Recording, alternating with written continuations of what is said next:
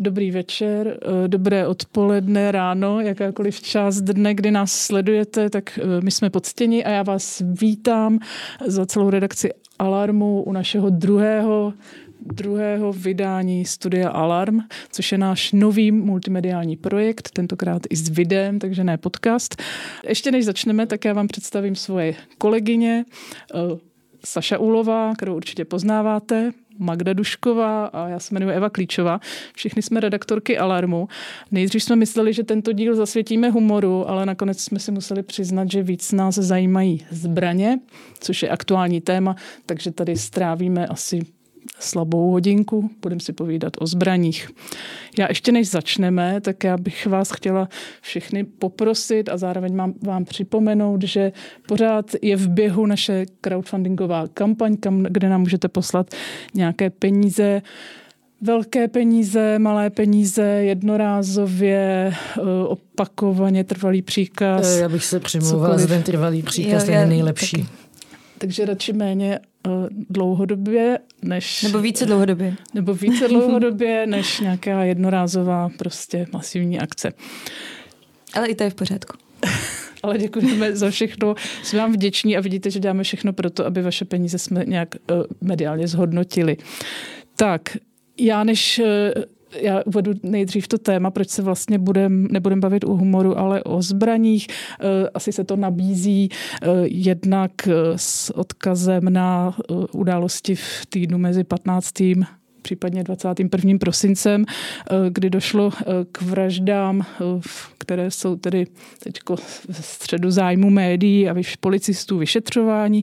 Jsou to tedy jednak vraždy v Klánovickém lese a jednak masová střelba na Filozofické fakultě a zároveň nám do toho běží paralelně událost, kdy se bude projednávat tento týden, tuším. Mm, ve čtvrtek. Ve čtvrtek. Ovšem to už bude zřejmě zákon jako... projednaný, až vy nás uvidíte, eh, kdy se bude projednávat eh, novelizace zákona o zbraních a střelivu.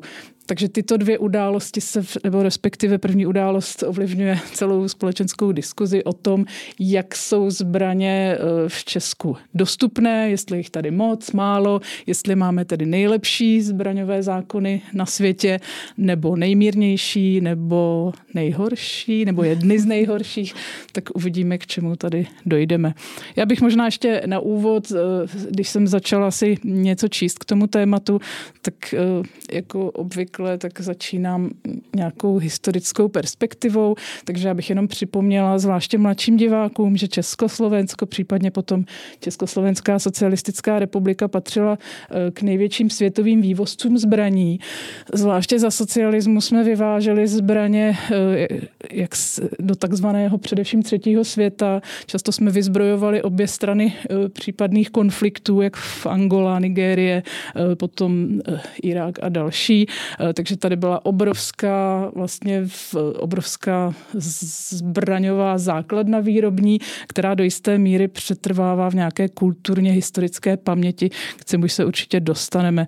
Mě jenom, abych to nebudu zabíhat teda do žádných detailů, aby jsme tu nebyli zbytečně dlouho, ale jenom mě to přivedlo na takovou, na takový jako paradox, že my Češi se jako vnímáme jako nějaké holubičí povahy, jako hrozně mírumilovný národ, který vlastně do žádného horkého otevřeného konfliktu již po staletí nevstoupil. Na druhou stranu asi máme rádi, když bojují jinde, takže jako to krmíme aspoň tímto, tímto způsobem, tou zbraňovou produkcí. Tak, zpátky do roku 2020. 3 až 4, protože budeme mluvit i o událostech loňského roku. A zkusíme si nějakým způsobem schrnout, jak vlastně vypadají ty zbraňové zákony eh, v České Česku, v České republice. Přiznám se, že po té střelbě tak se v médiích vyrojila celá řada tvrzení různých politiků, případně lobbystů, nezávislých odborníků, možná někdy trochu závislých, o tom, že máme nejlepší zbraňové zákony na světě, že vlastně ta kontrola je tady jedna z, jako z nejsofistikovanějších, nejpřísnějších. E, na druhou stranu, e, jak e, jeden americký odborný magazín, tak třeba česká Wikipedie hovoří klasifikují úplně jinak a naopak eh, Česko klasifikují jako zemi, kde zbraně jsou velmi dostupné. Tak co o tom vlastně víme, jaká je vlastně možnost tady získat zbraň? Zjišťovali jste, jestli byste mohli mít zbraň? Jo, tak uh, já, jsem to, já jsem to zjišťovala, ne protože bych chtěla mít zbraň, ale protože jsem se nějakým způsobem připravovala na tohle nahrávání. A je to vlastně dost jednoduchý. Stačí dostat papír od lékaře, stačí udělat potom testy, které jsou jako znalostní testy o zbraních, takže Prostě člověk musí vědět, jak to nabít, jak to vyčistit. A, a ano, potom, praktická, teoretická zkouška. No, přesně, potom Možná se střílí na terč. než řidičák. Uh, pravděpodobně, tak no, nemám ani jedno, ale uh, jako není to moc složitý. Každopádně třeba nám chybí úplně nějaký ty psychologický, psychiatrický vyšetření, což je také důvod, proč vlastně tu zbraň mohl dostat legálně ten člověk, který potom zavraždil 14 lidí na filozofické fakultě. Um, no a taky ještě bych jenom no. dodala, že v Česku je uh, v tuhle chvíli 316 tisíc lidí se zbrojním průkazem, což je podle mě fakt vysoké číslo a taky to ukazuje, jak jednoduché vlastně je ten zbroják dostat. Já bych do toho vstoupila uh, jako v reakci na to, že uh, kdyby bylo povinné to psychiatrické vyšetření, že by uh, ho on nedostal. Já, uh, je, je možný, že ne, ale jako vlastně nemůžeme říct, jako, že by to určitě byla prevence a já teda do toho vstoupím s tou vložkou o, o té psychiatrické péči.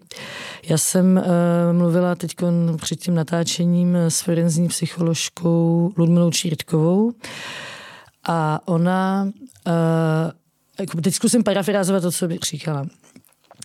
Ona říká, že většina lidí, kteří takhle vraždí, tak nemají psychiatrickou diagnózu, takže vlastně jakoby nelze vést tu paralelu. Eh, já jsem oponovala v tom telefonátu tím, že jsem říkala, ty lidi asi nebudou úplně duševně eh, v kondici, ale uh, ona zároveň říká, že uh, ta duševní kondice se vyvíjí. Ten člověk samozřejmě nějaký signály vydává nebo může vydávat. A teda pokud se týká té tý prevence, a její souvislosti s tou dostupnou psychiatrickou péčí, tak uh, ona říká, že by uh, vlastně to okolí si jako může všímat nějakých signálů intuitivně, že něco není v pořádku, že ten člověk mluví o tom třeba, že tady nebude, že ukončí svůj život. A ty lidi by měli mít možnost kontaktovat odborníka, aby bylo vlastně jako snadno dostupná jakoby, eh, to, že jako někam přijdete a řeknete, podívejte, tady mám kamaráda, syna, někoho, eh, kdo takhle mluví. Je to, je to moje intuice, ale možná teda na tom něco je.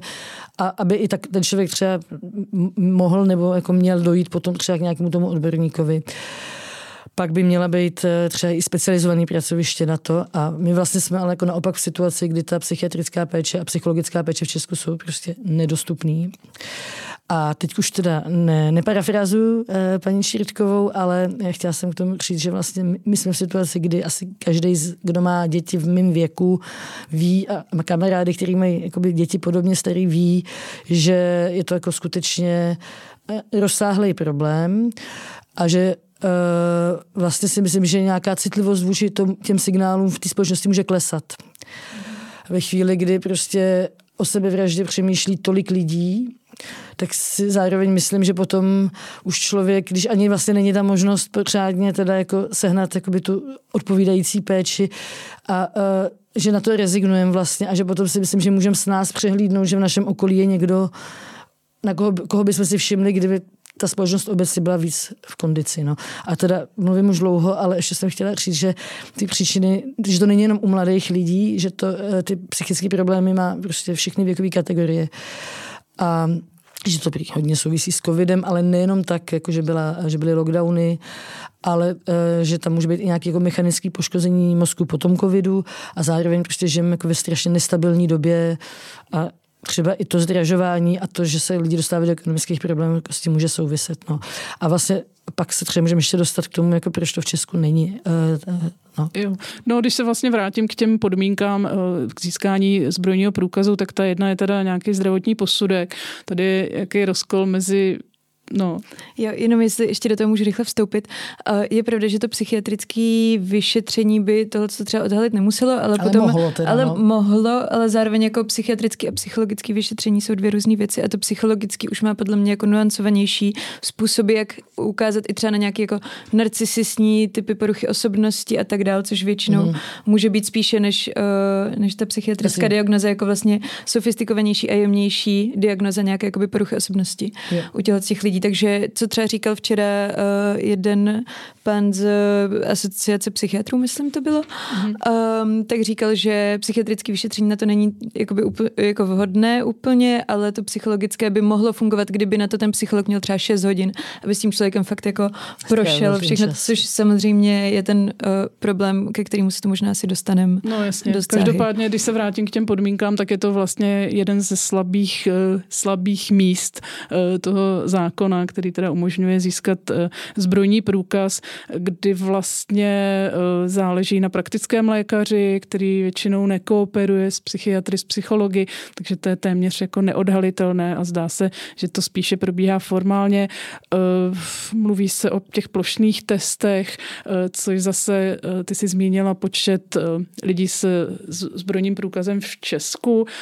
Tady bych ještě možná přidala k tomu, to, že v podstatě asi zhruba polovina tak jsou vlastně myslivci, to znamená, že vy můžete držet, jo, že ten zbrojní průkaz je nějakým způsobem účelově podchycen, je tam samozřejmě, já nevím, sběratelé se tam spadnou, jsou tam, eh, je to kategorie sportovců, že jo, pro sportovní účely, držení zbraně, jsou to ty lovci, lovecké účely, případně výkon zaměstnání, to je asi jako jasný, že jo, nějaký silový složky státu eh, a další.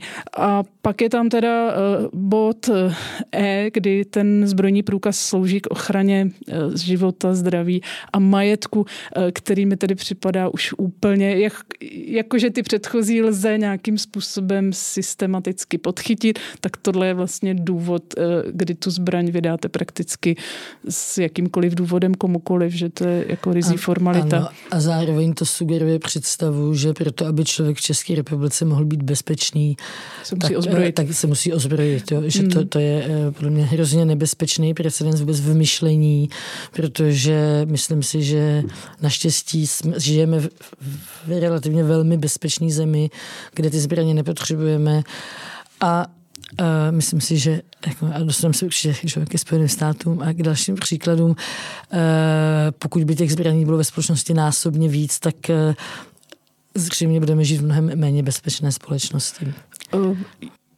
Ano, je to přesně tak do jisté míry, když už jsem zmínila ty myslivce, můžeme použít jako takový vzorek, jak by, vyp- jak by společnost vypadala, kdyby jsme byli všichni ozbrojeni jako myslivci, eh, což je sku- zájmová skupina, teda eh, ozbrojená, která má, myslím, ročně, eh, já nevím, 20 zhruba, jsou to asi dvě desítky nějakých zranění, zranění střelnou zbraní a z toho asi 8 zhruba zhruba pro úmrtí ročně, eh, s tím, že ani ti myslivci eh, nepodstupují plošné, plošná psychologická vyšetření. Eh, samozřejmě jsou to ty různé kapacitní důvody, ale co mě překvapilo, tak jak si vyjádření ze strany myslivců, nejsou to kapacitní důvody jenom na straně psychologů a psychiatrů případně, ale jsou to kapacitní důvody i na straně myslivců. Kde se, nemají čas. Ne, nemají čas, musí střílet divočáky, jejich jsou přemnožená černá nebezpečná zvěř, takže nemůžou navíc údajně jaksi stárnoucí populace eh, nimrodů v Čechách, v Česku, eh, tak jak si by neměla nějaké už ani mentální kapacity na to chodit ještě někam na psychotesty, což mě samozřejmě eh, neuklidnilo, zároveň to ukazuje, že ty případy, kdy si myslivec splete lišku s člověkem, nebudou náhodné.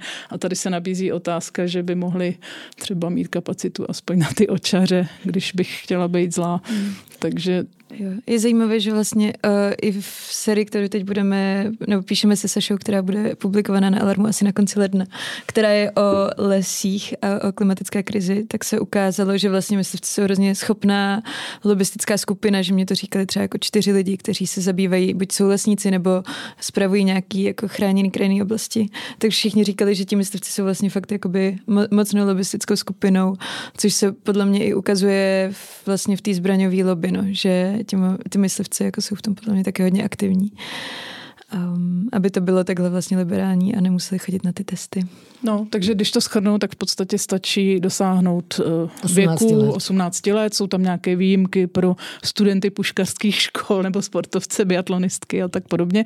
A stačí, že se chcete jako ubránit svůj život, majetek uh, a tak dále, zdraví a jinak v podstatě, pokud jste nějak elementárně příčetní, tak zřejmě projdete všemi ostatními nástrahami k získání tedy zbrojního průkazu. Eh, co zákony současné eh, vlastně eh, neomezují tak je třeba množství těch zbraní a zároveň kategorie zbraní, které můžete získat pro jednotlivé typy zbrojních průkazů, je dost široká a jak jsme viděli dle výzbroje vraha z filozofické fakulty, tak ten arzenál jako typu ty útočné pušky a podobně, tak tam jako zřejmě to měl na obranu svého zdraví, majetku a života.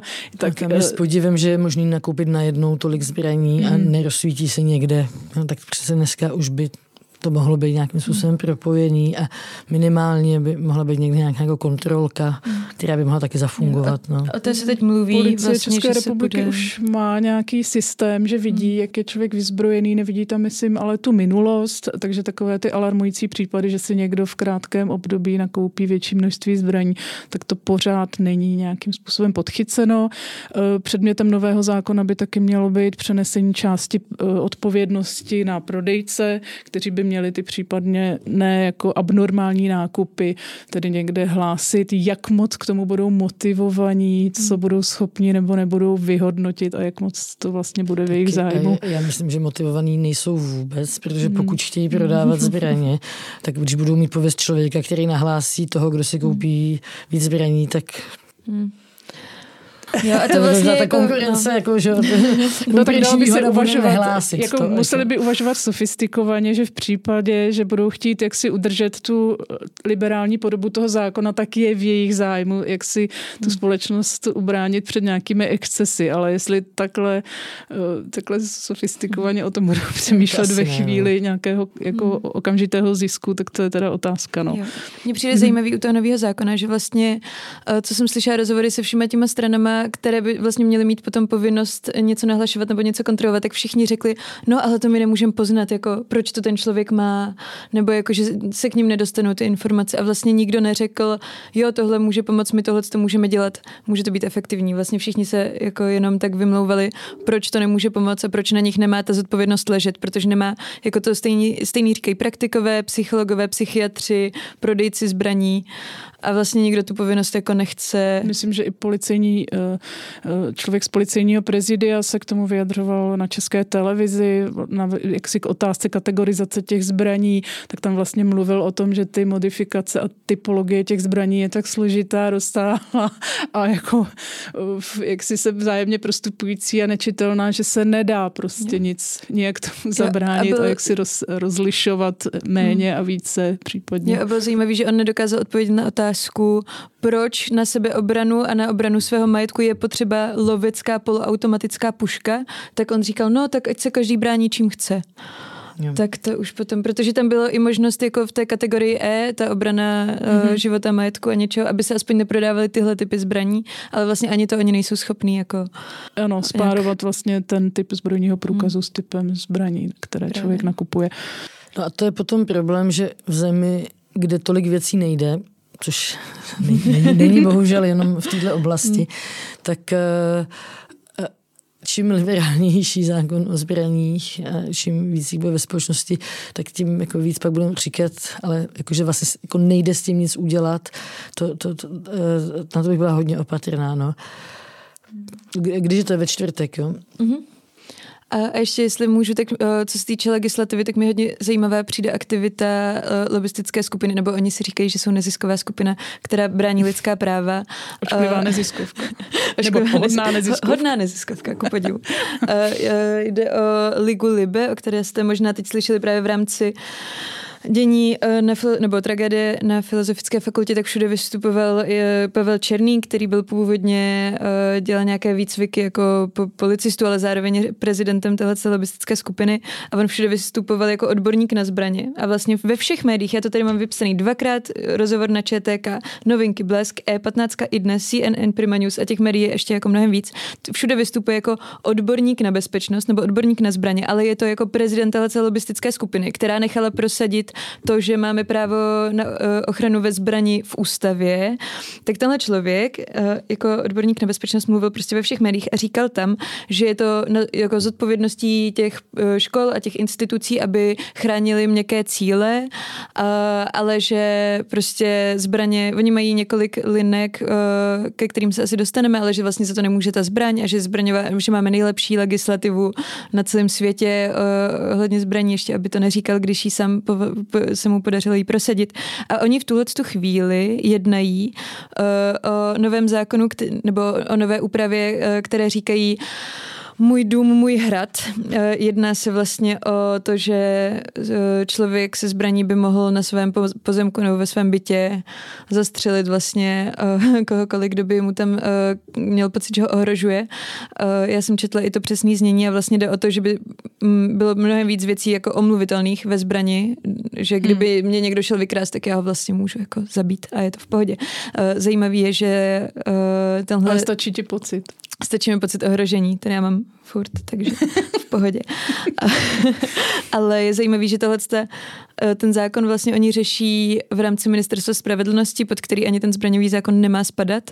Eh, řeší to s Pavlem Blaškem, kterému mimo jiné tahle lobistická skupina udělila cenu eh, Zlatá liga za nejlepší bojovníky proti odzbrojení. Dostal to mimo jiné třeba Tomio Okamura nebo Zdeněk Ondráček ještě, kromě Jaká Pavla čest. Blaška. Jaká čest. A, a teď v tuhle chvíli na ministerstvu ministerstvu existuje poradní orgán, eh, kde jsou tři lidé z téhle ligy Libe a jeden náhodný odesák prostě z Brna. A tihle lidi pomáhají Blaškovi eh, jako vymyslet tu, ten můj dům, můj hrad a prosadit to ještě s pomocí Zdeňka Hraby, senátora. To souvisí, že to, představa téhle společnosti strašně úzce souvisí s tou sekuritizací společnosti. A teď vlastně stojí proti sobě skup, jako různé skupiny v té společnosti, akorát, že my nelobujeme, že? nebo uh, já jsem třeba člověk, který mě zúzkostňuje, jako každá kontrola, představa, že lidi mají zbraně, to, je, to jsou věci, které jsou mi nepříjemné. A zjistila jsem, to je strašně jakoby, zajímavá věc. Já jsem se, my jsme se nastěhovali prostě do takové jakoby, uh, vesnice, kde je domluva, že lidi nebudou mít ploty. Ze začátku, když jsem viděla, že to ten... je v Česku taková vesnice? Ne, ne, ne, není v Česku. uh, je tam taková domluva i proto, aby děti mohly třeba jako Česku to pardon, někdy vypadá, že jsme se domluvili, že všichni budeme mít betonové hradby. je tam domluva, domluva že prostě se můžou pohybovat takový po zahradách těch ostatních. My jsme tam třeba měli trampolínu, teď mají sousedi, jsme jim to dali a chodili z děcka z celého okolí a vlastně i proto, aby mohli třeba uh, lidi se normálně pohybovat po celé té oblasti. A já jsem si ze začátku myslela, že mě to bude vadit, ještě když teda vlastně neumím ten jazyk a že, že, že, že, že nebudu mít pocit toho bezpečí, že nebudu mít ten plod. Opravdu jsem žila jako v tom, že ten plod by mě nějak pomohl, mm-hmm. ale zjistila jsem, že to přesně naopak, že bez toho plodu se tam cítím mnohem líp, jsem v mnohem větším kontaktu s těmi sousedy. A já ani nezamykám, když odcházím hmm. uh, často teda. Jo. A eh, v noci třeba, když jsem tam v létě sama, tak nechám otevřený dveře jako do toho domu. A vlastně jako je, je mi hrozně dobře na takovémhle místě. A hrozně bych chtěla, aby jsme vlastně udrželi model společnosti, kde nebude potřeba žít za těma velkýma zdma. A uh, chápu, že někoho zase třeba uklidňuje, že má doma zbraň, a že má, že, má, že má ten plot, protože se bojí toho, co je venku, ale vlastně myslím si, že v té debatě bychom měli klást důraz na to, že my chceme udržet to, aby v tom venku bylo to bezpečno a aby jsme se nemuseli bát, protože ve chvíli, kdy se začneme ozbrojovat, tak přestane být bezpečno i venku, jestli teda jsem srozumitelná. Eh, lidé, kterým chybí psychiatrická péče, eh, ještě nepřišli na to, že musí vytvořit lobistickou skupinu jako zborojaři a jít prostě leštit kliky na ministerstvo. Já bych jenom schrnula, není to jenom libe, ale na přípravě toho zákona zbraňového tak se po, po, po pardon, podílí nebo vyjednávají, snaží se to různě ovlivnit. Eh, asociace výrobců a prodejců zbraní, asociace ochrany a bezpečnosti eh, pardon, obraného a bezpečnostního průmyslu nebo Združení práv, pardon, anebo takzvaný LEX, čili Združení eh, na ochranu, eh, na ochranu práv majitelů zbraní, což jsou takové jako rostomilé organizace. Oni často, ti lidé, když vystupují v médiích, tak jako napadají eh, veřejnost, občanskou společnost, často novináře, že tomu vlastně nerozumí, ale já jsem přiznám, že si nejsem úplně jistá, jestli jakoby nějaký zboží znalecká jako preciznost v tom, jaké škály všech zbraní existují, jakou mají historii a podobně podobně jako přispěje k nějaké jako lepší eh, debatě a je to v podstatě debata a ty jsi to vlastně řekla, Sešo, jsou to nějaké dvě představy o společnosti, ta řekněme oplocená, hradní a pak řekněme ta jako skutečně nějaká eh, bezpečná, jako ta paranoidní vůči nějaké společnosti důvěry. A, a tam prostě je to, že oni tvrdí, že my je omezujeme tím, že oni nemůžou omezovat uh, nás. No v podstatě, jako, ano, jako, že si že vlastně to, že oni jakoby, nebo že by byli jako v té zbraně nějak jako víc zastoupení v té společnosti a já bych věděla, že po ulici chodí spousta lidí, kteří třeba jako mají rádi zbraně a mají je u sebe, tak mě to taky omezuje. Jo? Takže to mhm. znamená, že myslím si, že je, není od věci vlastně to postavit takhle, že my hájíme nějaké jako své bezpečí. Mhm. Musíme Což prostě rozumím. založit jako nějakou, nějaký združení na ochranu uh, práv nemajitelů zbraní, mm. že nechceme být ohrožováni ani uh, nějak teoreticky majiteli zbraní, který by se tady nějak rozmnožili. jo, jenom já bych ještě chtěla, uh, proč jsem začala té Libe, vím, že těch skupin je víc, ale Libe mi přijde hodně zajímavé v tom, že vlastně sdílí takový, nebudu říkat neofašistický, ale jako krajně pravicový obsah, často jako hodně xenofobní, rasistický, uh, jako ředitel Libe, eh, který tady mluvil do všech těch médií, tak jako finančně podporoval Trikoloru, spolupracují jakoby s lidmi ze strany patrioti, sami se nazývají jako slušnými Čechy, hodně používají často uh, právě tenhle jako výraz, nebo uh, takový to Česko na prvním místě, že mi přijde hodně zajímavý, že vlastně tak široká jako politická reprezentace, včetně třeba Miloše Vystrčila, jako podpořila tuhle tu organizaci, která, když si otevřete hmm. jí třeba Facebook, jako sdílí parlamentní listy na denním pořádku. Je to vlastně fakt jakoby ekvivalent jako SPD v nějaký lobistické skupině. Hmm. I to, jak se vyjadřují. A v tomhle to mi to přijde jako hodně zajímavý, že si toho nikdo jako nevšiml. Tak nebo... Na druhou stranu třeba i v té vládě hmm. Nemusíme chodit daleko, máme ministrini, která má taky ráda zbraně hodně a jako, že, že to není to úplně tak, jako, že jsou tady tito lidé a vláda si toho jenom nevšimla ale je to tak, že vlastně ta současná koalice, tak je tam jako poměrně podobně dost lidí, kteří to vidí podobně. No. I když třeba mm. Já bych ještě zmínila u nás se vlastně, ale k těm vlastně- zbraním, že mají podobný vztah. Mm. U nás se vlastně nějakým způsobem zatím neřeší jaksi vztah eh, majitelů zbrojních průkazů, případně nějakého zbrojního arzenálu a jejich vztah eh, k nějakým eh, extremistickým, politickým, náboženským, případně jiným nějakým paramilitárním skupinám. Přijde mi to, myslím, že v Německu dokonce člověk nesmí být tady členem nějaký takový jako strany nebo třeba zakázaný i v minulosti, eh, což u nás, myslím, se neřeší. Je to možná z ano, důvodu, které se tady postupně vynořují. Nakonec i eh, jaksi eh, předseda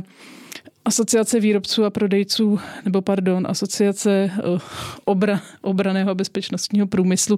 Jiří Hinek byl taky členem prostě pravicové politické strany Realista, která teda neuspěla, ale máme tady prostě třeba Svobodné, což je taky strana, která je silně jako libertinská ve všem možném, včetně samozřejmě zbraní. Uh, SPD jsou, jsou častý prostě zastánci toho, že ty naše zákony jsou nejlepší, ale jsou to i členové ODS, ano a dalších politických stran. Skoro by se dalo říct, že tady není jako politická strana, která by reprezentovala naopak tu tu vizi světa, teda bez těch plotů a tak ideálně bez zbraní.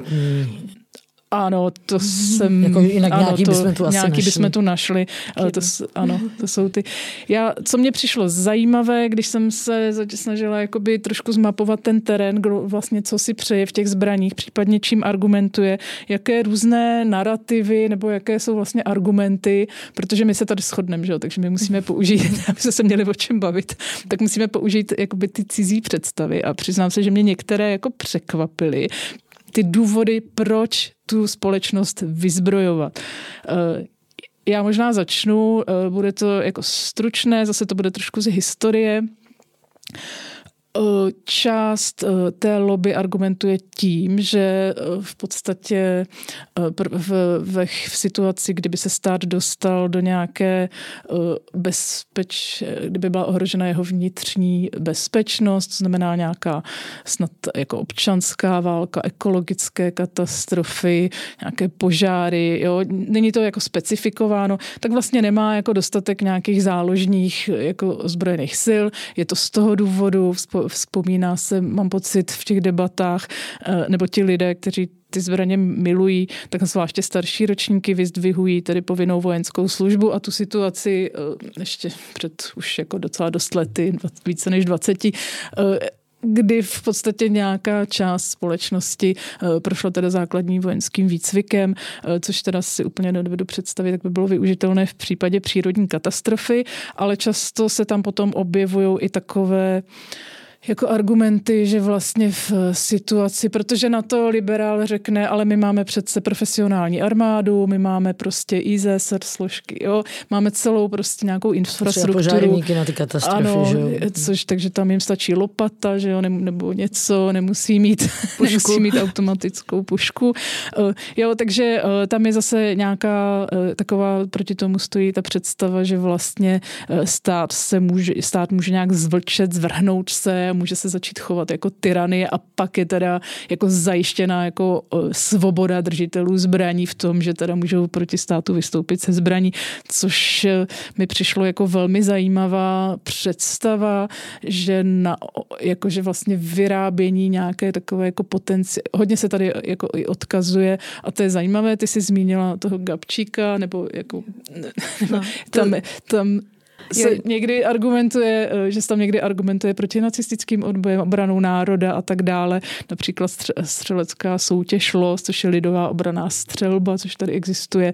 Je to pod tím združením LEX se zmíněným, to funguje. Eh, tak jako se odkazují na tu obranu národa, mají pocit, že to je nějaký jako antinacistický nebo protifašistický jako náboj, to má nějakou takový narrativ, ale zároveň se tam často v eh, těch argumentech, proč vyzbrojovat společnost, zmiňuje prostě eh, komunistický převrat eh, v roce 48, takže tam je takový ten silný antibolševismus, což je paradoxní, protože zrovna jako ta tradice militaristická za éry teda socialistického Československa byla jako velice silná. Nakonec já jsem se tě sešeptala na kafi, jestli, jestli jsi uh, někdy soutěžila jako dítě o partizánský samopal, ale ne, ty jsi jako... maminka mi napsala ano, jako... omluvenku, že se nepřeje, abych se účastnila ano, takže jako dítě cvičení. z dizidentské rodiny nebylo zocelená v braném cvičení, ale já jsem si s tou vzduchovkou zastřílela jako uh-huh. dítě, takže část té tradice jsem ještě jako ten skoro boomer, nebo jak no, ne, to, jsme, to necháme, ty, tyhle vtipy necháme. No. Na humornou epizodu. Na humornou epizodu. Jo, takže ta, jakoby tady existuje tady v těch eh, skupinách lobistických jako určitý sentiment po nějaké prostě iluzi toho, že ten ržhavený kov nám nějak jako zaručí nějaké bezpečí. Tak to mě jako přišlo zajímavé, že jsou to vlastně skupiny, které nějakým způsobem vlastně anticipují nějakou nedůvěru ke státu, k NATO, k našim jako, k, na, k těm strukturám, v nich jsme, no, k silovým eh, složkám Tam obecně. já si myslím, že jakoby, co já jsem tak jako četla ty hmm. uh, argumenty pro uh, to, aby ty zbraně v té společnosti byly víc zastoupený, tak mně přijde, že je to takový, jako, že použiju vlastně jako úplně cokoliv a nedává to vůbec smysl. Jo? Jako to, to je můj hmm. základní dojem z toho. A že, co se týká třeba situací, kdy někdo přijde a střílí na lidi, tak tyhle lidi jsou schopni eh, argumentovat tím, že kdyby tam byli jiní lidé se zbraněmi, tak eh, by to přece jako dopadlo dobře, protože by ho zastřelili. Mm-hmm. Sedm statečných. Osm hrozných. Ano, uh, jakoby, myslím si, že většina odborníků i na, i na takovýhle situace krizový, a jakoby, mám to teda jako, uh, uh, z toho, že jsem poslouchala rozhovory třeba s nima, tak uh, se jakoby, uh, snaží vysvětlit, že představte si tu situaci, kdy teda někdo vytáhne tu zbraň. A teď vlastně my jsme ještě několik hodin potom nevěděli, nebo šířila se fáma, že možná tam ještě někdo jiný má zbraň. A teď by tam různí lidé na sebe stříleli, ta situace by byla uh, nepřehledná. A uh, je možný, že by zemřelo naopak uh, víc lidí, ale hlavně teda se ukazuje, že často ty, jako ty lidi, i když jakoby v té zbraně, eh, zbraně v té společnosti jsou, tak zrovna tam jako není nikdo, kdo eh, by byl schopný ji vytáhnout a někoho zastřelit. No. A tak mi to připadá podobně jako s těma přírodníma katastrofama, nebo uh, představte si, že tady budou nějaké jako problémy, tak ona pak ta občanská válka skutečně bude s nás, když bude hodně zbraní té společnosti, ale jakože vůbec nevím, jako, proč by to zrovna měl být lék na nějaký jako, uh, mm-hmm. jakýkoliv společenský pohyby a uh, jakoby ta přítomnost těch zbraní, to vždycky podle mě jenom zhorší. Oni používají uh, takový slogan špatného člověka se zbraní zastaví jenom dobrý člověk se ano. zbraní, to pořád opakuje. A já myslím, že jeden takový dokola. případ byl, jednou se to stalo, ne? Ten se jednou, pořád no. opakuje, ano, je to případ Někdy v nějakém v americkém kostele, kdy teda jako ten kostel měl nějakou domobranu, ochranku z těch členů té hmm. kongregace a si zasáhli proti uh, ozbrojenému útočníkovi. Ale jinak teda z těch uh, narrativů uh, té zbraňové lobby, tak jeden z mých nejoblíbenějších je rozhodně to, že je to jako vlastně nástroj pro ženy ženy, aby se jakoby mohly cítit hmm. bezpečněji, protože žena má jenom těch jako 55 kg a ten útočník má 90 a ta zbraň může vlastně vyrovnat ten jako rozdíl v té váze, že když na mě bude nabíhat jako 90 kilový chlap, tak já můžu vytáhnout zbraň a zabít ho. To je, já myslím, že to nemá smysl komentovat. to asi nemá, ale jenom mi to přijde srandovní, že oni říkají, že to je mnohem účinnější než veškerý jakoby feminismus světa. Je zajímavé, je že uh, feministky úplně jako nelobují za nošení hmm. zbraní, naopak bych řekla spíš za jako posílení nějaké uh, sféry péče ve společnosti. A jenom uh, poznámka na okraj uh, Švýcarsko, kterým se často argumentuje, že to je země, kde teda je velké množství zbraní mezi lidmi a to jejich držení je prostě vázáno na nějakou jako vojenský výcvik a tak. A vlastně ta zbraň zůstává jak si potom těm vojákům v záloze doma, že vlastně, jo, takže i ve Švýcarsku vznikla nějaká, vzniklo referendum o tom, zda neomezit to množství zbraní a to hlasování bylo jako genderově, bych řekla, velmi eh, černobíle mhm. odlišené, že ty ženy opravdu jako nechtěly a stály jako proti těm mužům, kteří teda si uhájili tu, ten liberálnější přístup. Takže rozhodně to není ženské jako ženské téma, jako prosazování a je to opravdu takový nějaký pinkwashing té lobby, no, která se snaží jako vymyslet, co vše, všechno možné, aby jak si prosadili ten větší, eh, ten v podstatě svůj větší ekonomický zisk, jako to není jako o ničem jiným, protože eh, myslím, že i v případě, že se mluví o nějakém výcviku povinném, o nějakých povinných střelbách, tak to všechno jako posiluje tu zbraňovou ekonomiku, ale zároveň souhlasím s tím a i podle toho, co říkali různí odborníci na různé typy zásahů, eh, zvlášť tady těch jako výjimečných proti jako masovému střelci nebo masovému vrahovi, eh, tak v podstatě těch možností i pro velmi dobře vycvičeného profesionála je velmi málo a velmi často že ta ochrana těch měkkých cílů je jako téměř nemožná a daří se jak si paralizovat ty vrahy často až poté, kdy se jim prostě povede usmrtit jako někdy desítky, někdy i desítky lidí. Tak, ještě něco z těch narrativů, takových bizarních. Jo, uh, taky, že není fe, pardon, já tady mám takový uh, kolonku debilní narrativy, ze který teď čtu. Jsem s nimi. Uh, potom uh, střílí lidé ne zbraně, individualiz, jako, že se vlastně individualizuje ten problém, že to byl jako jeden takzvaně šílený člověk, který se rozhodl udělat jako hroznou věc, ale že by si stejně jinak našel jako jiný nástroj, buď by vzal nůž, nebo by prostě vzal auto, uh, nebo letadlo, jak taky jako často připomínají takový ty uh, piloty, co to narvou potom někam do skály. Uh, že vlastně hodně in, se snaží individualizovat ten problém, ale podle mě třeba to násilí roste ve společnosti jako společně, že se nedá jako násilí oddělit od zbytku násilí. A vlastně my žijeme ve společnosti, která je podle mě násilná jako z principu, už jenom tím, že je tady možný prostě přijít k někomu v 10 dopoledne domů, jako kontrola prostě, uh, uh, jestli ten člověk je v práci nebo ne, tak uh, už jo, narážíš na takový ty různý nástroje, jak se vypořádat s chudými lidmi uh, a trošku jim tak. zatopit Přesně že mají tak. asi málo problémů. Mm, a že vlastně, když individualizujeme ten problém a řekneme, že to byl jako jeden šílenec, který by si stejně našel jako jiný způsob, tak mi to přijde vlastně hrozně uh, jako chybná úvaha, no. No, Asi je, možná, jo, o tom jsme se vlastně bavili Myslím, předtím. že bude složitější si pořídit to letadlo, než tu zbraň. no, tam Už že to tam argument tím černým trhem jako, eh, se objevuje, jako, mm-hmm. že mhm. by to bylo přece potom na tom černém trhu dostupný. Eh, my jsme se doma s manželem smáli, když jsme jako mi tenhle argument četli, s tím, že jsme jako řekli těm lidem, tak běž a kup si to na tom černém trhu. Ono to jako není tak jednoduchý, jak se zdá. Jako, eh, a zároveň teda vlastně to jako, zajímavý, že teda zbraně by měly být co nejvíc jako dostupný legálně a co nejméně kontrolovaný, jak si je kdo kupuje, proto aby nebyly na černém trhu. A co teda jakoby drogy, Eh, ty teda můžeme zakazovat a ty potom teda na tom černém trhu. No, musí vzniknout zase nějaká asociace, která no, bude leštit. Počkej, Brněnská ODS. udělat ten krok. Brněnská ODS, tady by se to nějak jako trošku nabízelo. Mm. že by mohli se zasnažit i v liberalizaci v této oblasti. Mm. No to mě vlastně jako by trochu děsí, to krok stranou, ale vlastně to, že tvorbu zákonu tak často ovlivňuje nějaká lobby a teď samozřejmě jsou hodný lobby, že jo? jako třeba profesní organizace, dejme tomu, já teď tam příklad, eh, to můžou být třeba psychiatři, kteří chtějí, aby... Nebo nějaké feministické organizace. Nebo feministické, eh, které by chtějí Constant nějaké třeba něco liberalizovat nebo jako zlepšit.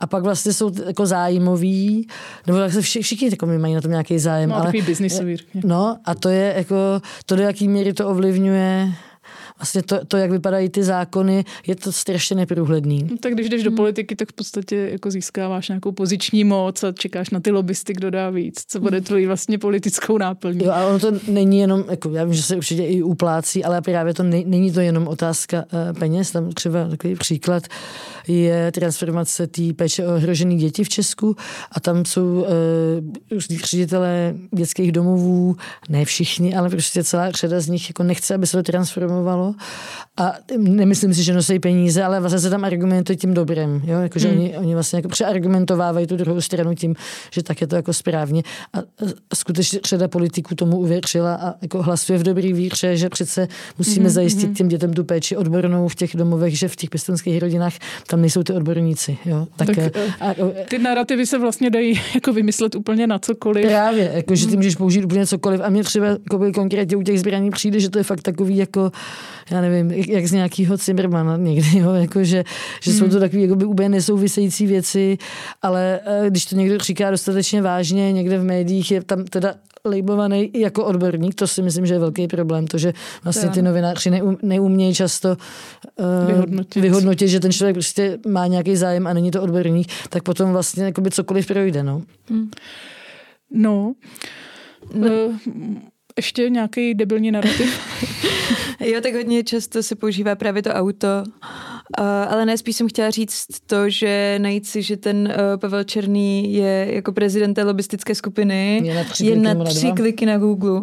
A jako to, že sponzoruje Trikoloru finančně, tak je na pět kliků jako hmm. uh, na hlídači státu. Takže v tomhle to mi přijde fakt jako obrovský selhání těch médií. A ještě, že ta ČTK prostě ho tam zve jako odborníka a vydávají to, vlastně Četka má být jako spravodajská služba, která jakože udělají takovýhle hmm. přišlap. A ještě jsem si potom našla, že oni Eh, když se prosadilo vlastně zavedení eh, toho ústavního práva, nebo jako eh, ta možnost bránit se se zbraní, tak oni prostě přebrali tiskovou zprávu téhle organizace prostě ČTK. To mi přijde fakt úplně fatální. Tak zase hezký, že nepřebírají třeba těch ekologických organizací.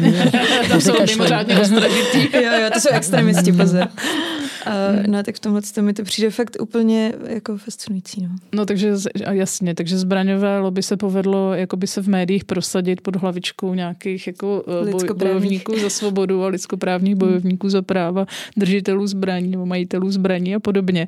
Eh, zatímco ekologické organizace se vlastně padají prostě do pytle, pytle s názvem s nálepkou terorismus. Hmm. Eh, když jsme se vrátím ještě k těm dvou koncepcím státu a vlastně k tomu, jak je to v zahraničí, protože ty zahraniční příklady se taky často používají jako nějaký vzor toho, jak by to tady mohlo být nebo nemohlo.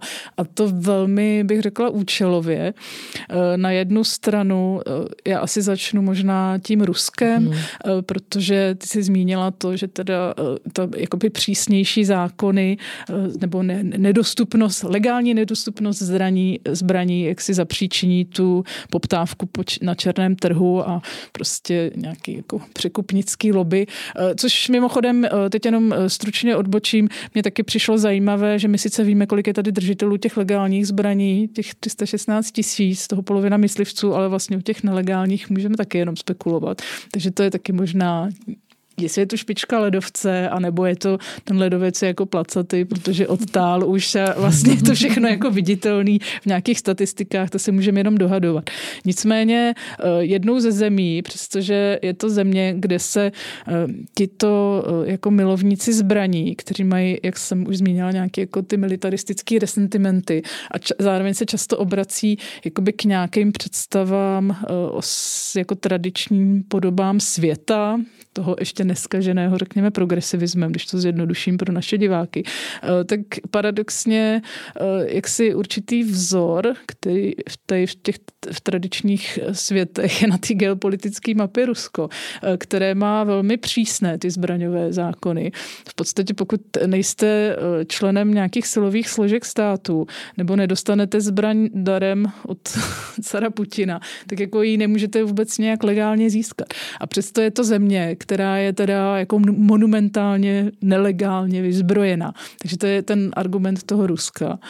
A my jsme se o tom bavili, že to je vlastně ten příklad toho jako slaboučkého státu, který není schopný vymáhat ty kontroly a to jsme zase zpátky u těch našich podmínek, který vlastně taky, že jo, policisté nemůžou e, omezovat nebo nějak jinak kategorizovat zbraně. Psychiatři, psychologové nezvládají. E, všeobecný lékař taky neví. Ten všeobecný lékař toho člověka nemusí vůbec jako vidět roky, vůbec o něm nic nemusí vědět, že jo.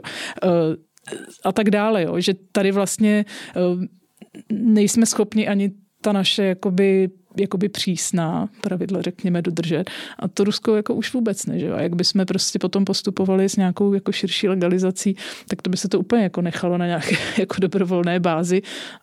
Ale ano, to, to jsem eh, chtěla poznamenat, že vlastně... Jo, že vlastně- ten slabý stát a silná lobby, jo, že tady se pořád... A, a jako myslím si, že tam uh, hraje vlastně jako velkou roli to, jako, že když se mluvíte o těch zbraní legislativy, tak jako je pravda, že to samo o sobě uh, není to, co to jakoby změní tolik, ale že právě jakoby to, že to souvisí s mnoha dalšíma věcma, uh, a vlastně s tím, jak ta společnost funguje, tak jakoby, podle mě jakoby, hodně dobrý příklad je Amerika, kde spousta věcí nefunguje, spousta e, e, věcí jako je nedostupných pro hodně lidí, jsou tam velký sociální rozdíly a jsou tam teda velmi dostupné zbraně. A myslím si, že jako, e, málo kdo, když se na tím realisticky zamyslí, by chtěl žít ve společnosti, která má tenhle přístup ke zbraním.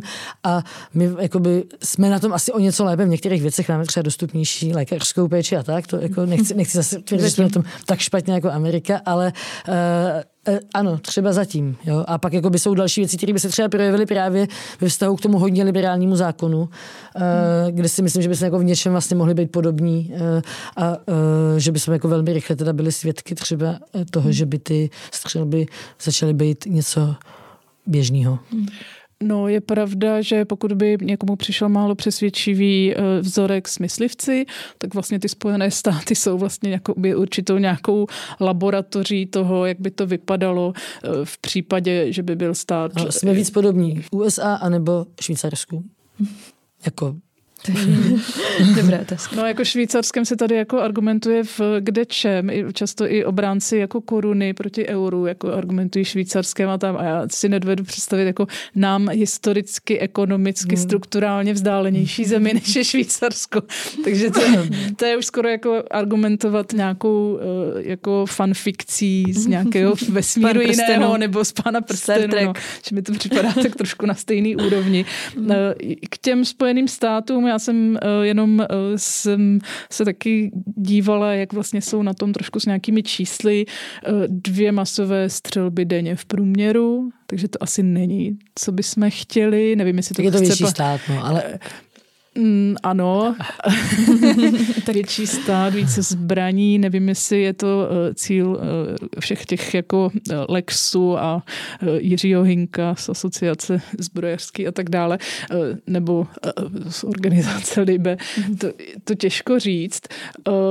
Vyvolává to i tu situaci, že se kladou, obrovský nároky na tu pasivní bezpečnost, na různé rámy, skenery, že jo, různý ozbrojený hlídky, v podstatě nějaké jako systémy domobran v různých čtvrtích a zase kontroly ve školách. Kontroly že? ve školách. Eh, údajně tam třeba ani děti nenosí jako nůžky nebo kružítka do škol, takže jsou omezeni třeba ve výuce geometrie, to třeba není. No. Jo, jenom jestli do tohle můžu vstoupit, tak mně přišel úplně extrémně skandální uh, tweet Světlany Vitovský, která je partnerkou ano, Petra vrchního Koláře, vrchního lobbysty zbrojařské firmy, uh, kdy Světlana Vitovská napsala na Twitter, že nic nemohl tragédii na filozofické fakultě předejít, žádný zákon to nemohl vlastně uh, podchytit a že je třeba učit děti na školách uh, ty krizové krizový, uh, situace. Takže vlastně jako řešení té zbrojařské lobby, stejně jako Pavel Žáček, předseda výboru pro bezpečnost z ODS, řekl, že mus, doslova musíme jít cestou USA, eh, kdy vlastně se trénují ty lidé jakoby na školách, dělají se uh, ty, nevím, bezpečnostní rámy a vlastně ty zbraně se nechají, jakože to je, to je to přirozený a my se jenom musíme vlastně na to přizpůsobit, že ta bezpečnost je teď nižší a musíme se naučit teda jako jak správně kam utíkat nebo jak se schovat jako za lavice, jak zabarikádovat dveře. Ale jako tohle vyjádření od partnerky jako lobbysty se zbraněmi přišlo fakt extrémně, extrémně skandální. No já se přiznám, že vlastně se taky nabízí eh, tady taková, zatímco jako taková ta, ten studenoválečnický uh, branej, ta, ta braná výchova, jak si podchycená za studené války, tak si jako cvičili to žadstvo, jak na západě, tak vím, že i třeba ve Spojených státech se učili, jak si mají zaléhávat uh, za nějaký nerovnost terénní v případě jaderného výbuchu a takhle. Tak teď je to v podstatě, jako, že bychom zase ty děti cvičili v tom, co mají dělat jako v případě přijde v případě jako masového střelce nebo nějaký takový. Takže je to úplně absurdní, taková jako paranoidní představa o, o tom světě. Navíc u těch Spojených států eh, platí zároveň to, že na jednu stranu liberální zákony, ale ukazuje se tady i to, o čem jsme taky už se zmínili, o, o nějaký jako struktuře té společnosti. Takže tam, kde je ta společnost jako ekonomicky rozvrácená, ty lidi neví, co bude eh, za týden nebo za rok, jestli budou mít, já to převedu do té české reality, jestli zvládnou zvládnou se uživit, jestli budou mít na energie, na hypotéku, eh, kolik budou stát potraviny a tak dále. Eh, nemůžou moc plánovat do budoucnosti, připadají si extrémně ohrožený vlastně věcma, který nemůžou nějak ovlivnit takže to zvyšuje, řekněme, nějakou jako úzkost, ale ukazuje se i na těch státech, že tady ty strukturálně jakoby upadlejší regiony, tak tam toho mas, ty masové střelby a střelby a obecně obětí eh, jaksi z, z nějakých jako incidentů se střelnou zbraní je jako násobně víc, než řekněme v těch bohatých, vzdělaných, liberálních jako eh, státech, jo, někde na severu, na východě. Nebo, jo, že to je, eh, tam se jako ukazuje to, že ve chvíli, kdy ta společnost je jako vnitřně nedůvěřivá a víme, jak z médií je dostatečně známo, jak vypadají ty republikánské státy, které si extrémně dávají jako záležet nebo lpí na tom právu na jako eh, vlastnictví zbraní, že jo, což je teda zákon mimochodem z nějak jako z 18. století, kdy teda ty zbraňové možnosti byly jako nepatrný, že jo. To je jako kdyby jsme dneska si řekli, že ať teda každý má jako nějakou tu vzduchovku, možná flobertku, tak jako fajn, ve chvíli, kdy si někdo může doma jako vybudovat kulometný hnízdo s nějakýma rychlopalnýma jako zbraněma, tak už je to, se ukazuje jako dost problém, že tady ta technologie jako předběhla uh, ty zákony. Ono, ty, ty argumenty, jako že ten, ta zbraň může být nůž, nebo jsou to třeba zbraně, které spadají do té kategorie D, které, které, které jsou jako volně prodejný, jo, to jsou různý, já nevím, plynové pistole, boxery, tomfy a tak dále. Ty nikdy nenapáchají samozřejmě tolik škody. Jako... Víc teda by psychologicky přece mnohem větší bariéra jako do, do někoho Uh, Psychologická, než na dálku. Než, než, než prostě zmáčknout tu spou, že? To, jakoby mm-hmm. vlastně to, to, co je děsivý na té zbraní, je právě, že ty vlastně toho člověka jakoby nezabíjíš. Jo? ty, ty, ty, ty děláš takhle, mm. nebo prostě ně, ně, ne, Neušpiníš se od krve. No. No, je to, no, je to tak, no. To samý ty auta, že jo. Jako auto primárně neslouží k tomu, aby někoho zabíjelo. To, že s ním lze spáchat vraždu nebo sebevraždu za nějakých určitých okolností, se prostě děje a je to, jako součástí eh, motorizované civilizace a zase je to ale spíše argument pro omezování eh, vjezdu aut někam nebo určitých typů aut někam. Zakázat auta třeba. Zakázat auta, zmírnit rychlost, jo, že to je taky jako nějaký způsob prostě tý jako zvyšování bezpečného prostředí ve městech. Nakonec eh, po sérii těch teroristických útoků že jo, na různých těch vánočních trzích, myslím, že to bylo dvakrát minimálně, že někdo najel nějakým kamionem do davu, tak vlastně jako taky jsme si nějak zvykli na ty betonové bariéry, ale dovedete si představit, že bychom si zvykali na jako rámy bezpečnostní. No to, možné. to je prostě, třeba v té Americe to potom funguje tak, že máme jako bezpečný prostor, což často bývají nějaký jako gated communities, uh, což jsou vlastně třeba, uh, že v okolí bydliště je nějaký hlídač a musíme se tam nějak jako prokázat, že tam můžeme teda jít a tam je jako bezpečno, že se a potom třeba máme bezpečnou tu školu, kde se taky jako by jsou ty rámy, uh, je to za plotem, vše, všechno se tam kontroluje, ale potom vlastně tím, že rozdělujeme prostor na bezpečný a nebezpečný, tak vlastně venku se cítíme jakoby primárně hned jako vlastně ohroženější, což uh, třeba potom ústí v to, že ty lidi se třeba bojí jako cestovat městskou hromadnou dopravou, takže radši jako cestují v tom autě a vlastně se takhle individualizuje vlastně, že ta společnost se takhle i mentálně podle mě vlastně hodně rozkládá tím, že máme nějaký jako bezpečný prostor uvnitř, nějaký jako kontrolovaný, uh, kontrolovaného místa a potom to nebezpečí venku na té ulici, kde vlastně jsou ty cizí lidi, kteří nejsou zkontrolovaný a primárně už to vlastně vyvolává nějakou ned nedůvěru v, Tak to je to můj dům, hrad, je to ta no. opevněnost jo, a vlastně ta představa, hmm. že a možná teď tak si zajistíme to bezpečí. Čas jako zmínit ještě jeden faktor a to řekněme nějaký ekonomický, kdy samozřejmě pořizování si nějakého jako preperského hradu a, a vyzbrojování se a věnování teda spousty, spoustu, spousty času a energie a financí eh, na to se jako zabezpečit pomocí zbraní je jako vytváří i nějakou ekonomicko-sociální bariéru, jako prohlubuje to ty příkopy ve společnosti, že představa, že veřejný prostor bude primárně nějakou volnou zónou, nebezpečným bojištěm a dobře se budou cítit akorát bohatí lidé ve svých opevněných bunkerech, jako vybavený jako nějakou eh, svojí eh, soukromou prostě domobranou a nějakýma hlídkama, tak to je taky jako paranoidní vize světa, kterou vlastně ale živí ten průmysl, který zároveň říká, že ty majitelé zbraní se chtějí jakoby bránit eh, při nějaký jako subverzi státu, jo, kdyby ten stát se stal, ale oni vlastně sami jako vytváří to napětí ve společnosti a jakoby ty rozdíly a tu paranoju šíří a šíří i prostě ten latentní strach, že tady existují nějakou a nakonec eh, podřekl se podřekl se eh, člen člen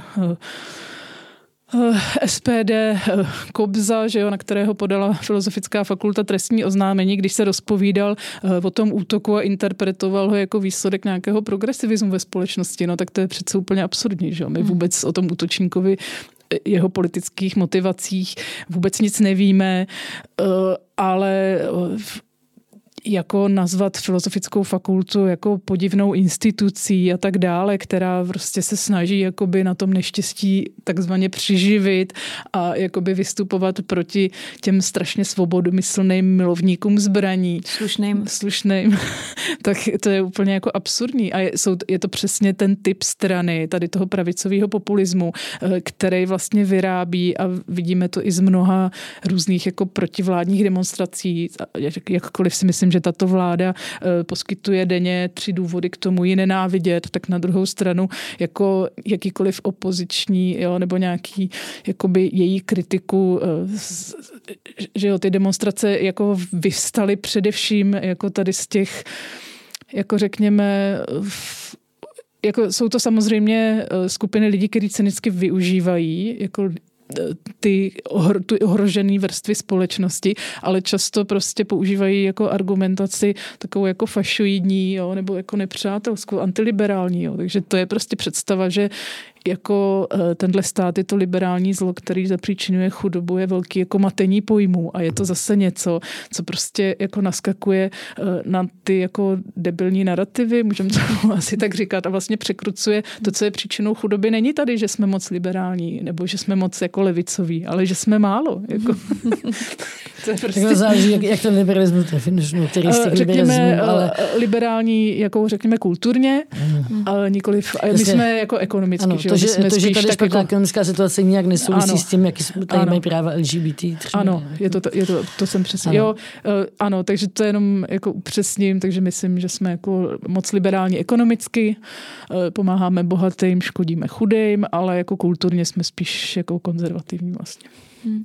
Mně přijde ještě zajímavý, eh, jak se vlastně mluví o těch protivládních demonstracích, které se vlastně často vymezují třeba vůči Evropské unii, tak to je taky jeden z hlavních uh, vlastně... My jsme zapomněli um, na br- diktát. Diktát z Bruselu, no. Uh, konkrétně nesmyslný bruselský zákon a uh, no, jo, uh, zhoubná politická korektnost, jak říká Liga Libe, tak vlastně jako, protože z Evropské unie vlastně se tlačili uh, jako nějaký trochu omezení těch zbraní, třeba těch, uh, toho olova a tak dále. A právě ta zbraňová lobby, nebo konkrétně já můžu mluvit jenom za Ligu Libe, protože to je to, co, do čeho já jsem se ponořila poslední dva dny, bohužel, tak uh, oni třeba hodně bojují vlastně proti tomu Bruselu a neříkají tomu přímo jako diktát, ale jako šílenost z Bruselu a tak dále, že vlastně tady jde i o vlastně fakt jako, nac, jako, vlastně nad, jako silně nacionalistický jakoby způsob, jak se o tom mluví, jako vlastně takový jako slušný český lidi proti tomu zlýmu Bruselu, který je moc jako, který ty zbraně chce moc omezovat a my tady máme ten rozum na to, abychom si jako na ně nenechali šáhnout, hmm. což mi přišlo taky jako hodně zajímavý vlastně. Hmm.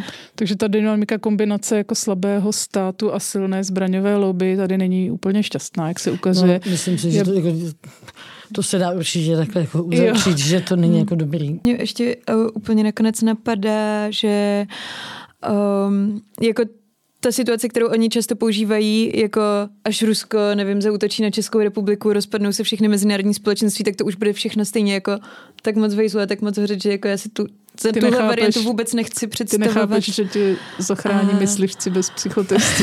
A myslím si, že právě jako ty myslivci bez psychotestů, jestli budou to naše poslední obrana, tak jsme prostě fakt v hajzlu. Konec. A...